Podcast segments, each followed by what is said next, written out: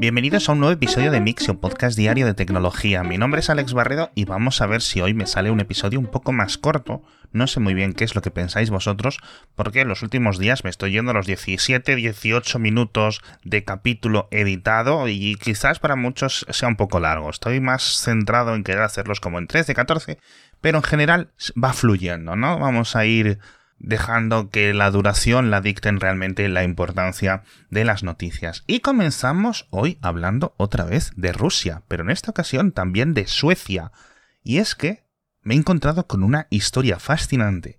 Más de 160 radares de las carreteras de Suecia han desaparecido, han sido robados durante los últimos meses y sus componentes electrónicos están siendo usados por el ejército ruso para hacer drones caseros de vigilancia.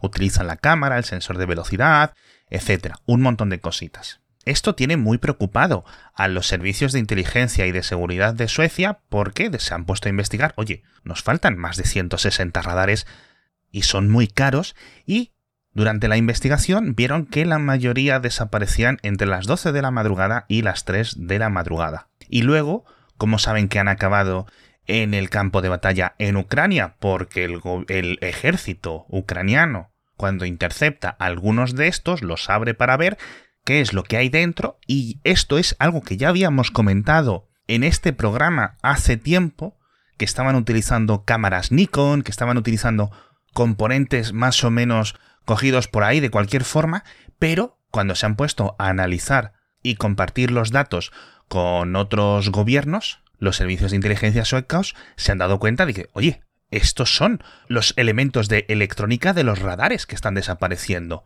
Y a 22.000 euros que cuesta cada uno de estos radares, pues os imagináis el desperfecto. Yo imagino que esto no es el único país de Europa en el que está pasando. No sé si los radares suecos son especiales por algún motivo, pero si yo fuera del gobierno de Finlandia, del gobierno de Estonia, del gobierno de Polonia, de Alemania, o incluso de España, Francia, estaría muy atento a las estadísticas de este tipo de radares y haría algo más por protegerlos, porque ahora que lo pienso, la verdad es que no son elementos muy protegidos para lo caros que son.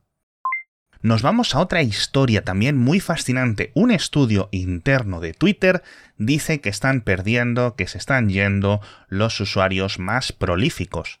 Esto es una categoría que Twitter internamente define como usuarios de peso, como heavy users, a aquellas personas que se conectan 6-7 días a la semana y que envían unos 3 o 4 tweets por semana. Dice que es una categoría de usuarios que solo son el 10% de la base total, pero que generan el 50% de los ingresos y el 90% de los tweets. El estudio interno que lo ha filtrado Reuters no saca conclusiones de por qué se están yendo, pero comenta ese mismo estudio que hay un incremento de dos temas principalmente en Twitter durante los dos últimos años, criptomonedas y contenido adulto, contenido pornográfico. Yo sinceramente ya sabéis que estoy en Twitter día y noche, tuiteo, he mirado las estadísticas más de 100 veces a la semana. A mí Twitter que me ponga un sueldo, que me ponga una paga porque les estoy manteniendo el servicio, tanto yo como otras personas de mi círculo que estamos todo el día pegados a la plataforma. O sea, si tres o cuatro tweets a la semana son usuarios de peso, yo imagino que el usuario medio que usa Twitter es muy pasivo, pero jolines. Al final esto es preocupante porque son esos usuarios más activos los que más anuncios ven y si van desapareciendo son malas noticias para Twitter. Cambiamos radicalmente de tema, volvemos a hablar de los modelos de difusión, porque Shutterstock, yo creo que la mayor empresa de distribución de contenido fotográfico, va a comenzar a vender imágenes generadas dinámicamente por DALI 2. Esto es un gran acuerdo que han llegado con OpenAI, los creadores y diseñadores de este modelo. Y aquí hay una cosa que no sabía, y es que Shutterstock en el pasado vendió por una cantidad no determinada los derechos de toda la base de datos de sus fotografías a OpenAI para que las utilizara para entrenar DALI 2. Esto lo hemos comentado en el pasado, que había un montón de imágenes de Shutterstock en las bibliotecas de entrenamiento y no sabíamos muy bien si lo habían cogido de forma legal o ilegal, etc. Pero no, parece que había un acuerdo. Entonces, digamos que ahora DALI 2 se convierte en un proveedor exclusivo y determinadas imágenes que ellos consideren que han quedado bien, que han quedado con un buen nivel de creatividad o con un buen nivel de exactitud, etc., pues van a poder ser vendidas para que se utilicen en vídeos, se utilicen en artículos o donde en general se utilicen este tipo de imágenes.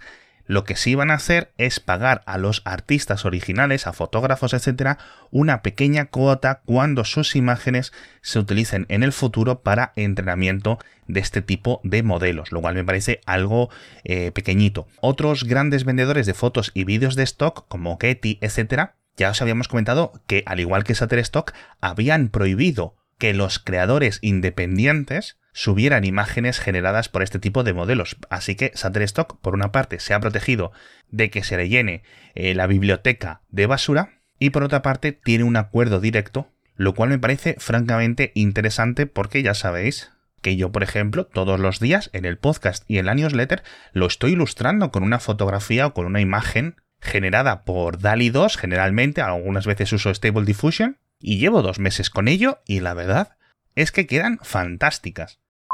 Otra cosa que queda fantástica y que de verdad creo que estoy enamorado es una televisión de una pulgada.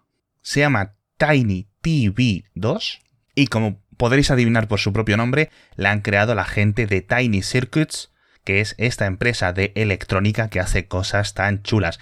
Hizo la Tiny TV original, pero es que esta nueva es mucho mejor. Tienes una pantalla a color, ya os digo, de una pulgada, con una resolución de 216 x 135, altavoz, tarjeta micro SD por si quieres ahí meter los vídeos y una batería suficiente para dos horas. Pero ahí no es todo, porque han sacado un modelo aún más pequeño, la han llamado Tiny TV Mini. En este caso tiene una pantalla de 0,6 pulgadas, 64 x 64 píxeles de resolución, pero es que también tiene USB-C, es que es una maravilla. Y además la puedes comprar porque está ahora mismo el proyecto en Kickstarter y la gente de Tiny Circuits son gente muy seria con su propio mando a distancia. Es que mola mucho, de verdad. Por favor, en las notas del episodio os dejo los enlaces y os dejo un vídeo. Y por cierto, vamos a hablar un poquito de videojuegos ahora que tengo dos noticias rápidas. La primera es que Steam ha roto su propio récord y por fin, después de una década o casi dos décadas realmente de funcionamiento, ha superado los 30 millones de jugadores a la vez. Bueno, realmente 30 millones de usuarios conectados a Steam a la vez, porque la cifra de gente que está jugando simultáneamente a videojuegos en Steam sigue sin superar los 10 millones, que es la gran barrera que llevamos ahí dos años, que sí sí que sí no. Pero 30 millones de personas conectadas simultáneamente a Steam, esto que ocurrió, por cierto, el domingo 25, está muy, muy, muy por encima de lo que se logró en los meses más duros de la pandemia, que por entonces creo que recordaréis que comentamos que se había roto la barrera de los 20 millones. Bueno, pues dos años y pico después llevamos por 30 millones, y la verdad es que es increíblemente grande la escala que ha conseguido Valve con esta herramienta de distribución de software. Yo creo que una de las más populares, sin ninguna duda, a nivel mundial. Y ahí van a seguir adelante. Y la segunda noticia de videojuegos, aunque de una forma un poco lateral, tiene que ver con la RTX 4090 de Nvidia, que la hemos comentado cuando se anunció, hemos comentado su exagerado precio y su exagerado consumo de electricidad pero también tiene un rendimiento exagerado y por eso muchas personas la están comprando. Pero es tan grande que no cabe bien en muchas torres de ordenador, lo cual está llevando a los clientes, a los usuarios, a las personas que la compran, a intentar encajar su cable de carga de la forma única que quepa, creando unos dobleces, unos esquinazos en este cable, que es mucho más grueso de lo común para una tarjeta gráfica porque necesita llevar hasta 450 vatios. Y claro, ¿qué es lo que pasa cuando se pinza un cable?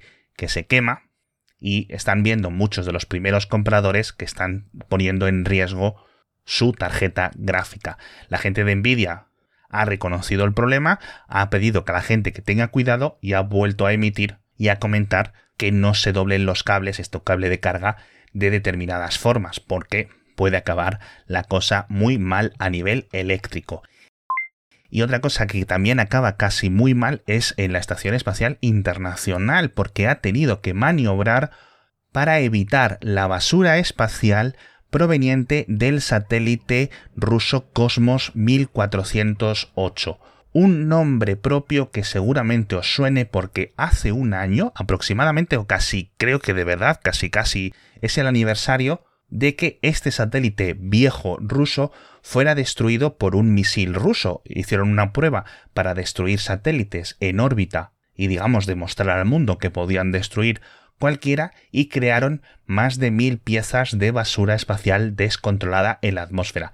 Esto creó un conflicto diplomático y además recordaréis que hizo que todos los astronautas, que en ese momento creo que eran siete en septiembre-octubre de 2021 que estaban en la Estación Espacial Internacional, se tuvieran que poner en los módulos de protección por si había que salir pitando de la Estación Espacial Internacional. Creo que estuvieron como 6-7 horas en ese estado de emergencia. Bueno, pues ya digo, un año después se han vuelto a cruzar con esta basura espacial y han tenido que maniobrar para echar kilómetros de distancia entre la posible órbita, evitar una posible o probable colisión. Y fijaos, eh, tiene más de 400 toneladas de masa la Estación Espacial Internacional, han tenido que encender sus motores durante más de 5 minutos para poder moverse lo suficiente y evitarlo. Una maniobra bastante, bastante cara que es necesaria por algo tan innecesario como fue la destrucción de aquel satélite hace un año. En fin. Más en la Tierra tenemos una noticia que seguramente muchos conozcáis, no os la voy a, anunciar yo, y es que ayer WhatsApp estuvo caído. Para algunas personas fueron unas dos horas, en otros países la caída fue algo más larga, hasta seis horas, pero fue una caída global.